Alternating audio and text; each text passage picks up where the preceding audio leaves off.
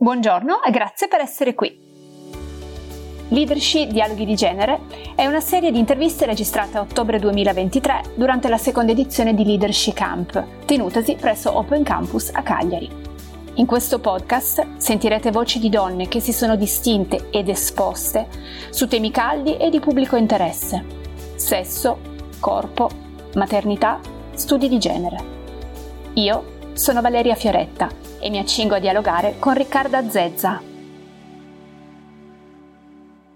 Riccarda Zezza, eh, sulla cui bio mi sono dovuta documentare perché eh, eh hai fatto 7-8 vite praticamente. Ho una prima... certa età, in effetti. No, non volevo dire quello, intendo dire. C'è stato un grande reinventarsi, insomma, nella tua, nella tua storia, nella tua carriera, eh, che è una storia prevalentemente imprenditoriale nel senso che ehm, la, la, tua storia inizia con una consapevolezza, cioè eh, nella nostra vita noi ci sforziamo tantissimo di apprendere delle, delle competenze, magari con dei corsi, magari anche investendo ehm, tempo e denaro a questo, a questo fine, ehm, pensando appunto di acquisire delle, consape- delle, competenze che saranno utili sul lavoro. Eh, ma in verità la nostra vita è costellata di grandi transizioni ehm, che noi affrontiamo volenti e nolenti, una per tutte l'esperienza della maternità o della genitorialità, se vogliamo parlare in senso più ampio, e eh, questo tipo di transizioni ci obbligano a svolgere delle attività di cura che ci regalano fondamentalmente delle competenze soft che potrebbero esserci utili, che potremmo reinvestire anche da un punto di vista professionale. Um, Riccarda Zezza ha riassunto e illustrato questa relazione virtuosa che c'è tra la maternità o genitorialità in senso più ampio e il lavoro all'interno di un saggio che si chiama MAM, un acronimo che sta per Maternity as a Master e eh, la sua prima startup si chiamava Piano C. Era un coworking in cui effettivamente le mamme potevano portare con sé i propri figli, mutuato, se ho capito correttamente, da un modello già adottato in altre, in altre città, in altri paesi. Piano C aperto a Milano, corretto. Eh, oggi, nel 2023, quando stiamo registrando, la sua impresa si chiama Life Feeds, che è un, um, un acronimo, un mashup tra Life Feeds Education, quindi la vita alimenta, nutre ehm, la formazione. Ed è una piattaforma eh, in cui eh, le aziende eh, aiutano i propri dipendenti ad apprendere, a far emergere e poi massimizzare sul lavoro eh, le competenze che vengono apprese in ruoli altri della loro vita, quindi famiglia, in primis, ma anche il tempo extra lavorativo. Um, esempi di attività in cui vengono apprese queste competenze sono prendersi cura di figli, ma anche di genitori anziani o membri della propria famiglia bisognosi. Eh, Riccarda non parla di cose che non sa infatti ha due figli, quindi tutto quello che insegna o che comunque viene convogliato nella sua attività imprenditoriale è stato testato sulla sua pelle sensibile. Ho detto tutto? Beh, grazie perché di solito poi io non so mai come spiegarle queste cose, quindi va benissimo così. Ho dimenticato qualcosa di vitale. Se c'è qualcosa che desideri tantissimo aggiungere, no, no, va benissimo. questo è il tuo momento. Um, io mi sono preparata un po' di domande perché effettivamente è un ruolo complesso il tuo all'interno dell'azienda perché ne sei fondatrice e ne sei amministratore delegato. Amministratrice delegata. Che, che scivolone terribile, amministratore delegato e delegato e sicuramente non è un'impresa facile secondo me da, da spiegare. Eh, quindi un po' della nostra intervista la useremo per uh, illustrare e semplificare meglio quello che tu fai in azienda. Tutto parte da un termine un po' oscuro che secondo me vale la pena spiegare, cioè gran parte del master Maternity as a Master da cui è partita diciamo la tua, la tua attività e dei percorsi attuali di LifeFeed si basano sulla transilienza, non resilienza, parola che ormai ci esce letteralmente dalle orecchie, ma sulla transilienza. Ti va di spiegare questo termine perché secondo me è un po' la base mm, su cui si fonda tutta la nostra conversazione di oggi.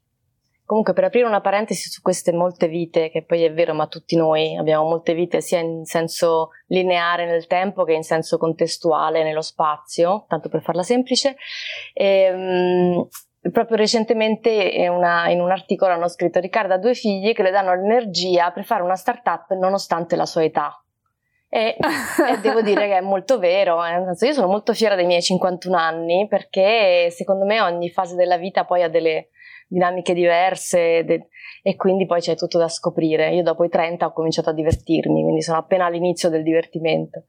Allora, la transilienza è una parola che abbiamo coniato noi quando ci è venuta in mente questa idea che l'esperienza della maternità, perché noi siamo partiti da lì, io e Andrea Vitullo, che è un coach, quindi c'è molto coaching nel metodo di MAM.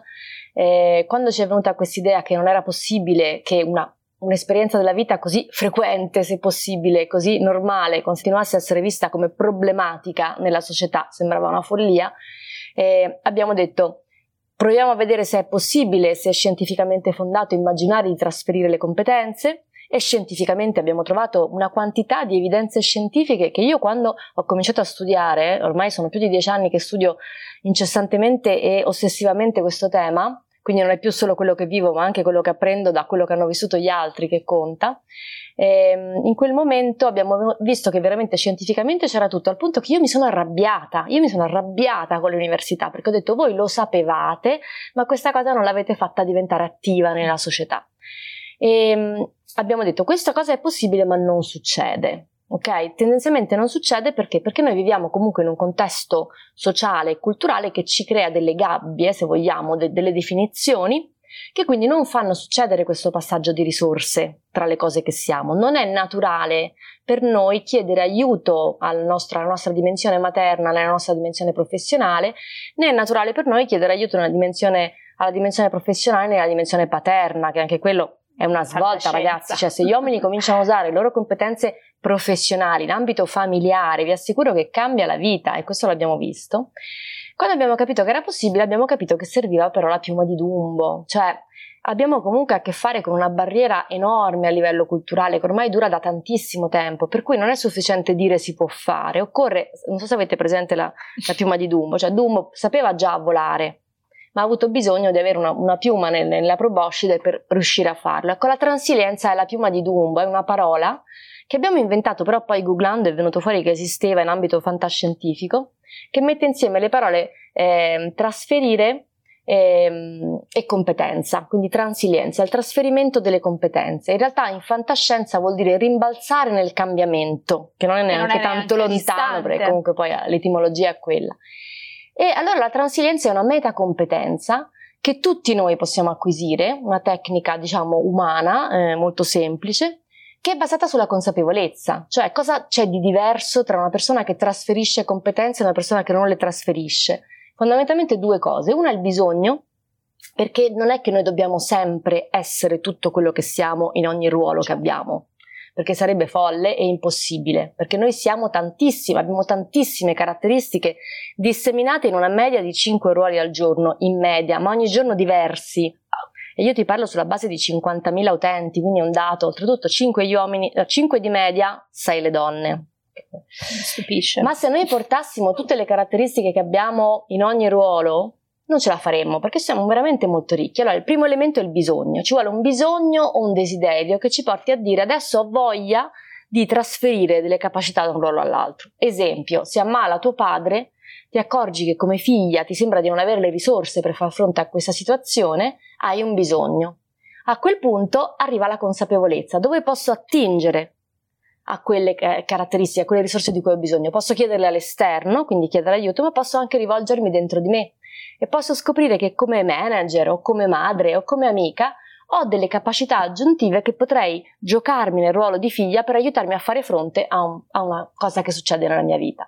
Ecco, la transilienza è questa capacità, questa consapevolezza che ti consente nei momenti di bisogno o di desiderio, perché può essere anche un'aspirazione che ti porta a farlo, di renderti conto delle altre cose che hai a disposizione e di metterle in gioco in una relazione nuova, in una situazione nuova è chiarissimo.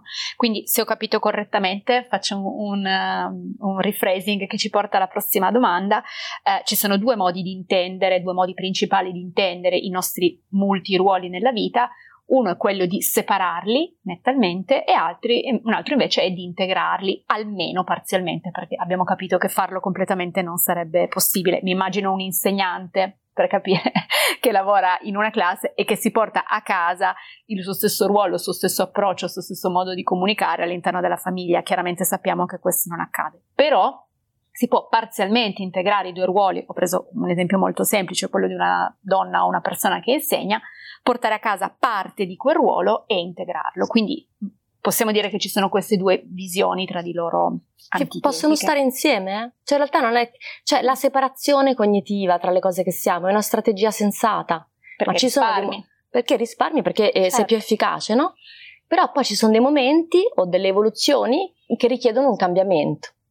Ok. E visto che ehm, diciamo lo spirito che sta dietro la, la, giornata che stiamo vivendo oggi, che è appunto il Leadership Camp, ehm, che si chiama Appunti di genere, eh, mi interesserebbe capire se questi due approcci hanno una qualche caratterizzazione di genere, cioè tu osservi una prevalenza eh, maschile o femminile eh, nei confronti della integrazione tra i campi della vita o se vedi una certa prevalenza di genere tra quella che è la separazione. Allora, non, non, ci sono dati esattamente su questo tema qui, ma ci sono dati che noi abbiamo cominciato a osservare sull'età, nel senso noi la chiamiamo questa propensione alla transilienza, la misuriamo perché noi nel, sulla nostra piattaforma facciamo fare degli esercizi molto belli, automatici di trasferimento. Okay. E dopo aver dato l'esercizio chiediamo quanto pensi che lo farai da 1 a 5, se proverai a fare questo esercizio. E quindi vediamo la propensione alla transilienza che, che abbiamo visto che ne, nei, nelle giovani donne in particolare, perché abbiamo lavorato con un campione abbastanza numeroso di giovani donne, è più alta che, nelle, che nel resto del nostro gruppo, che invece è un gruppo di vario genere e varietà. Quindi sicuramente quando si è giovani si è più pronti a, a fare della sperimentazione di trasferimento del, dei tratti. Invece per quanto riguarda il livello, diciamo, normale, naturale di quello che tu chiami che è sovrapposizione tra i ruoli, mm-hmm. cioè questa tendenza a essere più simile nei diversi ruoli. Io ti dirò, rispetto alla tua domanda, non penso che le donne ne abbiano più degli uomini, anzi, perché la separazione è, viene azionata in modo particolare quando si cade negli stereotipi. Quindi le minoranze, e questo invece scientificamente si sa, tendono a esprimere le proprie caratteristiche più forti, i propri talenti di più nelle aree non lavorative, ok? Perché proprio lo stereotipo tende a portarti a metterti in difesa. Cioè, se ti senti in qualche modo, la tua identità si sente minacciata perché sei incinta, perché sei bianca, perché sei donna, perché sei qualunque cosa che ti, ti renda diverso in un certo contesto, tenderai a ridurre il più possibile, diciamo, l'esposizione di quella parte di te. Di te, di te in quel momento. E quindi eh, si è visto scientificamente che le minoranze esprimono la maggior parte della propria leadership in contesti eh, di carattere personale, che non è neanche quello familiare, molto spesso è il terzo, che non è né lavoro né famiglia, noi lo chiamiamo non lavoro non famiglia, proprio per non dargli un'etichetta, ed è quell'area un po' dove uno fa le cose per sé, che noi raramente... Che non è socialità? Ma può è... essere volontariato, può essere mh, mm, sport, può essere tutto mm. quello che, in cui puoi un po' fare un po' il ruolo che vuoi, ce lo vai a fare certo. perché lo scegli, no? In cui sei autenticamente te stesso. Mm. E invece in termini di... Um, ti, ti, chiedo un, un, piccolo approfondimento su questa questione della separazione ruoli. Um, quali conseguenze a livello di felicità o comunque di salute mentale vedi in questo tipo di scissione? Cioè nell'idea di dire mi autorizzo a essere me stesso e a mettere in campo la mia leadership, le mie competenze solo quando mm, non sono al lavoro e quando non sono in casa. Cioè quelle poche ore, perché la verità è che nell'età adulta si assottiglia, diciamo, quella fetta della nostra giornata in cui possiamo essere autenticamente noi stessi. Allora, volevo solo dire che noi siamo autenticamente noi stessi anche quando mettiamo insieme una combinazione di caratteristiche. È molto interessante perché noi, appunto, attraverso i dati vediamo che ci sono alcuni tratti caratteriali che noi abbiamo in tutti i ruoli. E noi li chiamiamo i super talenti. Addirittura ce ne può essere uno che è in tutti i ruoli. Persone con 5, 6, 7 ruoli citano lo stesso tratto in tutti i ruoli. L'organizzazione certo. piuttosto che l'affettività, eccetera. Quelli sono una specie di superpoteri, no? È il tratto che ti salva sempre.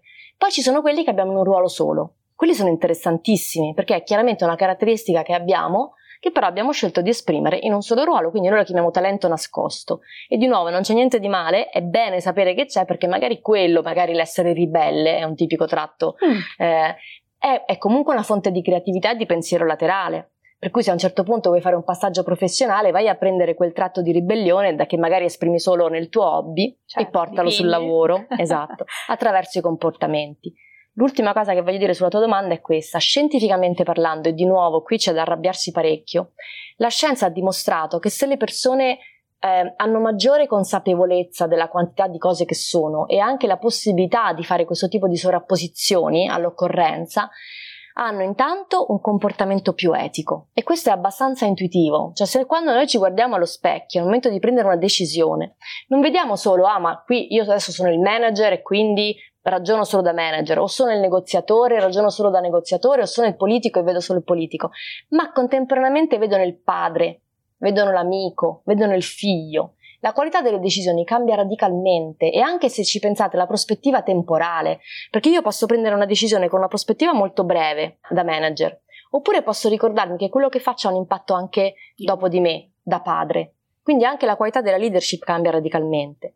La seconda cosa che succede se sei consapevole di tutte le cose che sei, e questo è interessante anche per le donne, è che al momento purtroppo sulla prima parte sono meno coinvolte, ma lo saremo, è che ci si prende più cura di sé perché la consapevolezza di tutte le aree di responsabilità e di identità che abbiamo ci spinge a essere più premurosi con noi stessi. E forse anche qui c'è un tema di autoefficacia, ma secondo me c'è anche un tema di volersi bene, perché poi la pratica della, della affettività, della relazione che tutte queste identità ci danno, alla fine in qualche modo torna anche su di noi, perché ci ricordiamo che meraviglia che siamo e anche vivere più lungo possibile. È eh, altra caratteristica di, di, cui molti tra l'altro si dimenticano. Eh se, che... più, se, non in lunghezza, almeno in larghezza.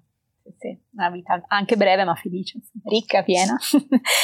Sempre tornando ai temi cari a, alla giornata di oggi, a Leadership Camp, c'è um, il tema dell'imprenditoria.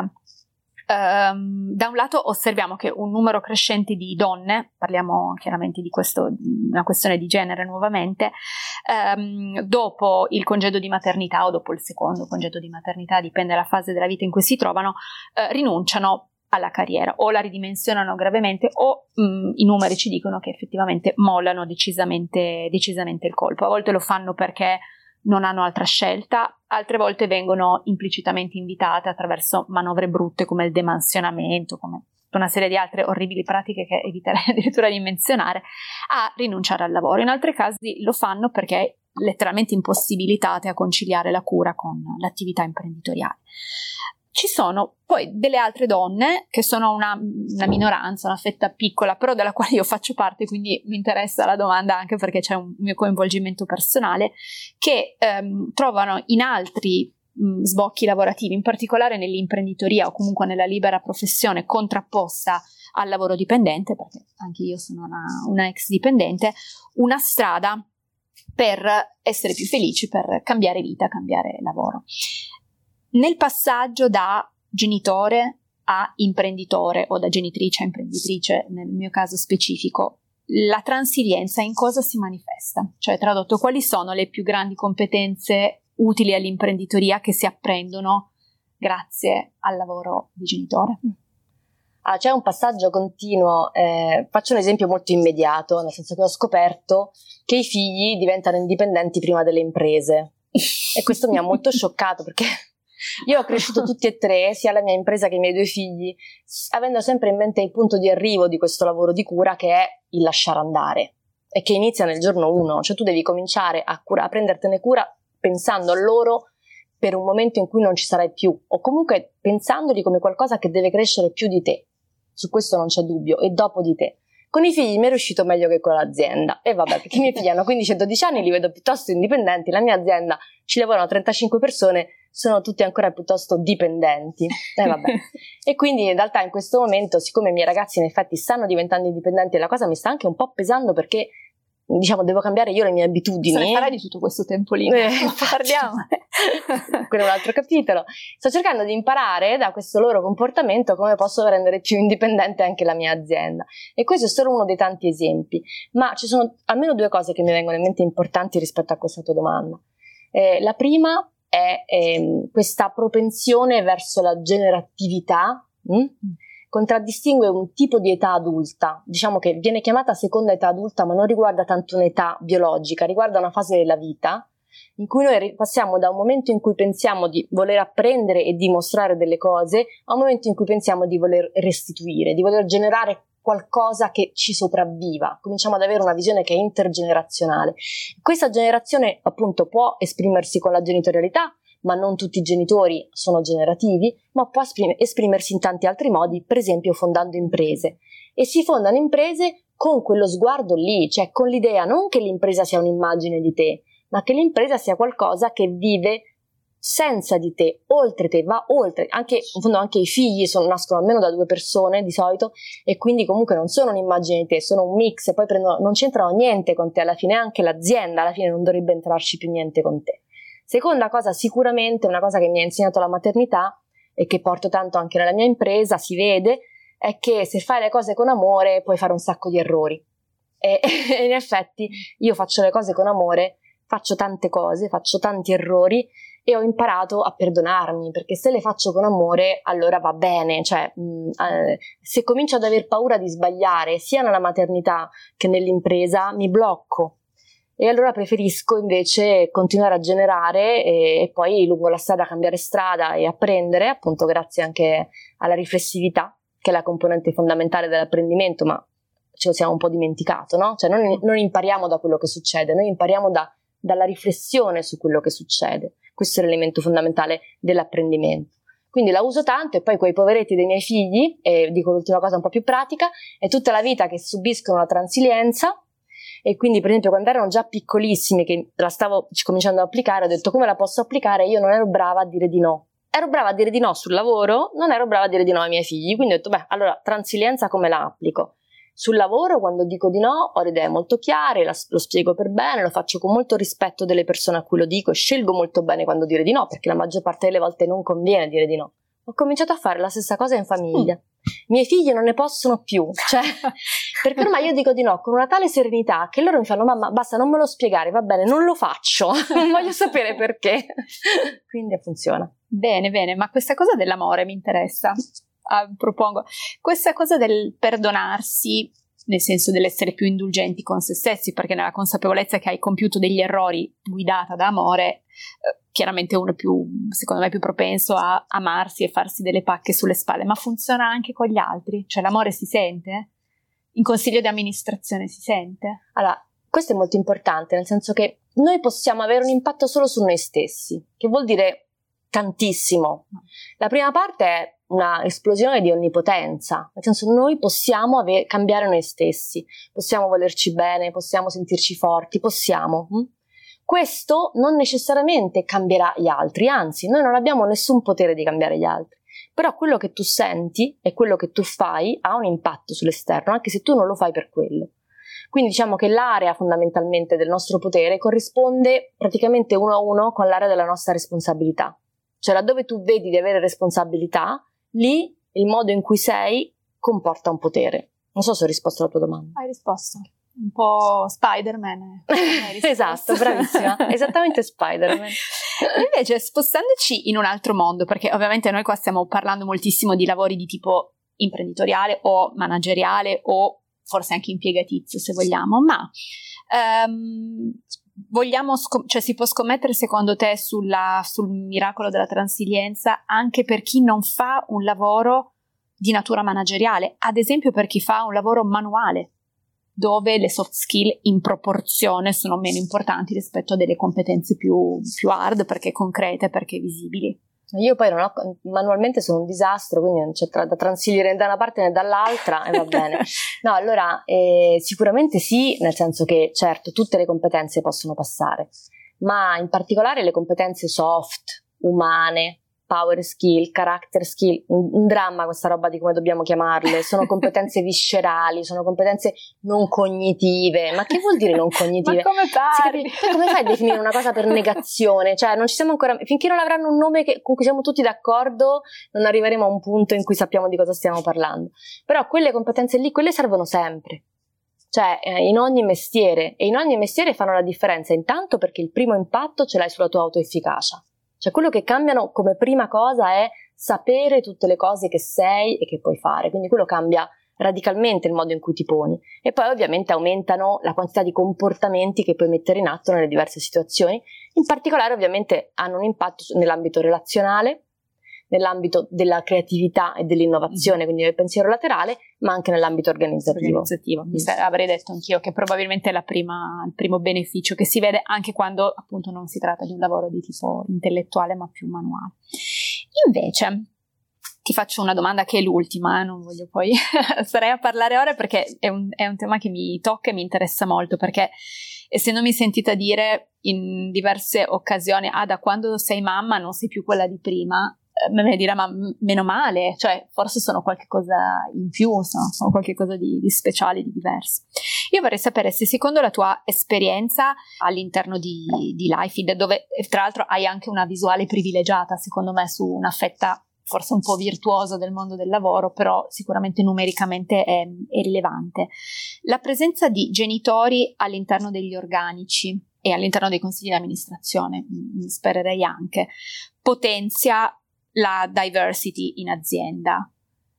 In cosa riveli, cioè in cosa si verificano in maniera tangibile questo tipo di benefici? Cioè accogliere le famiglie all'interno degli organici, accogliere le, i membri di famiglie attive, non mh, padri assenti o madri eh, disperate. disperate. accogliere genitori felici e mh, compresi in entrambi i propri ruoli, in cosa migliora in maniera tangibile la vita in azienda? Tre risposte, mm. poi un pensiero arborescente, le penso insieme e sicuramente mi dimenticherò la terza, ora che ci arrivo comunque.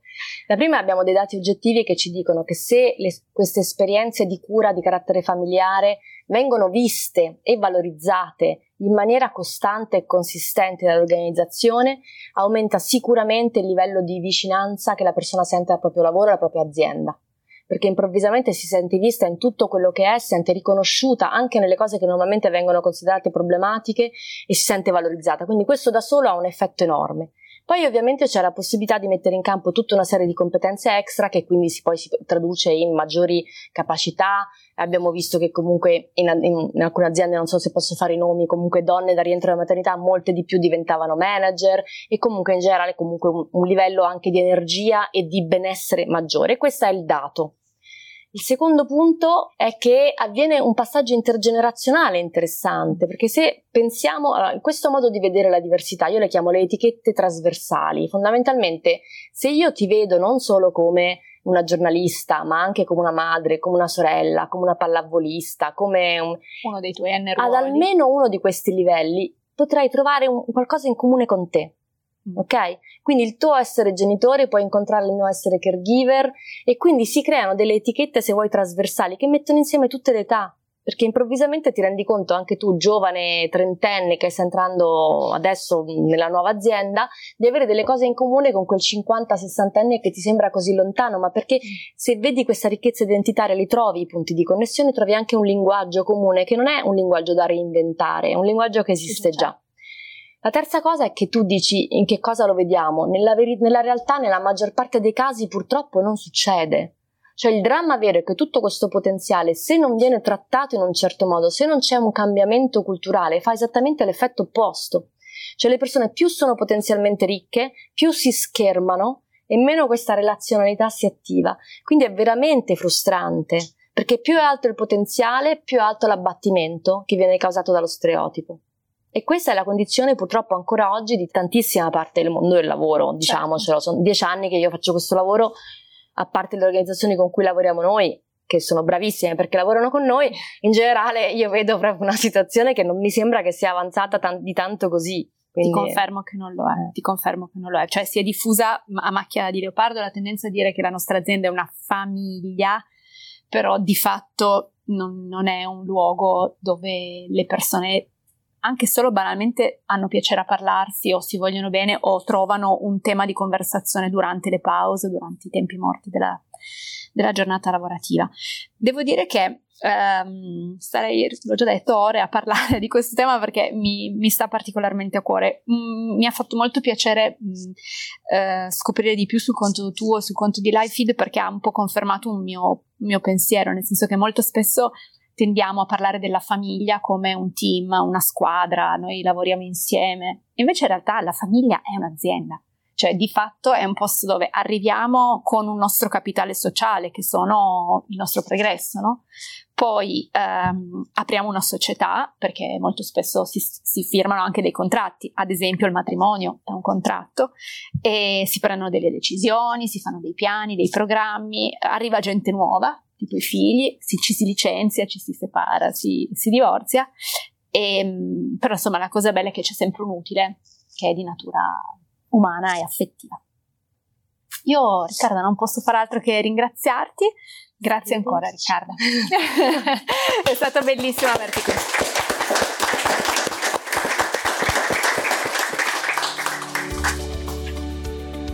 Avete ascoltato Leadership Dialoghi di Genere, un podcast di Open Campus condotto da me, Valeria Fioretta, e registrato durante il Leadership Camp Appunti di Genere, un evento organizzato da Open Campus in collaborazione con il NOIS e il contributo di Fondazione Sardegna.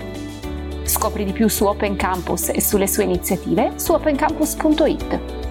Partner tecnico Tiscali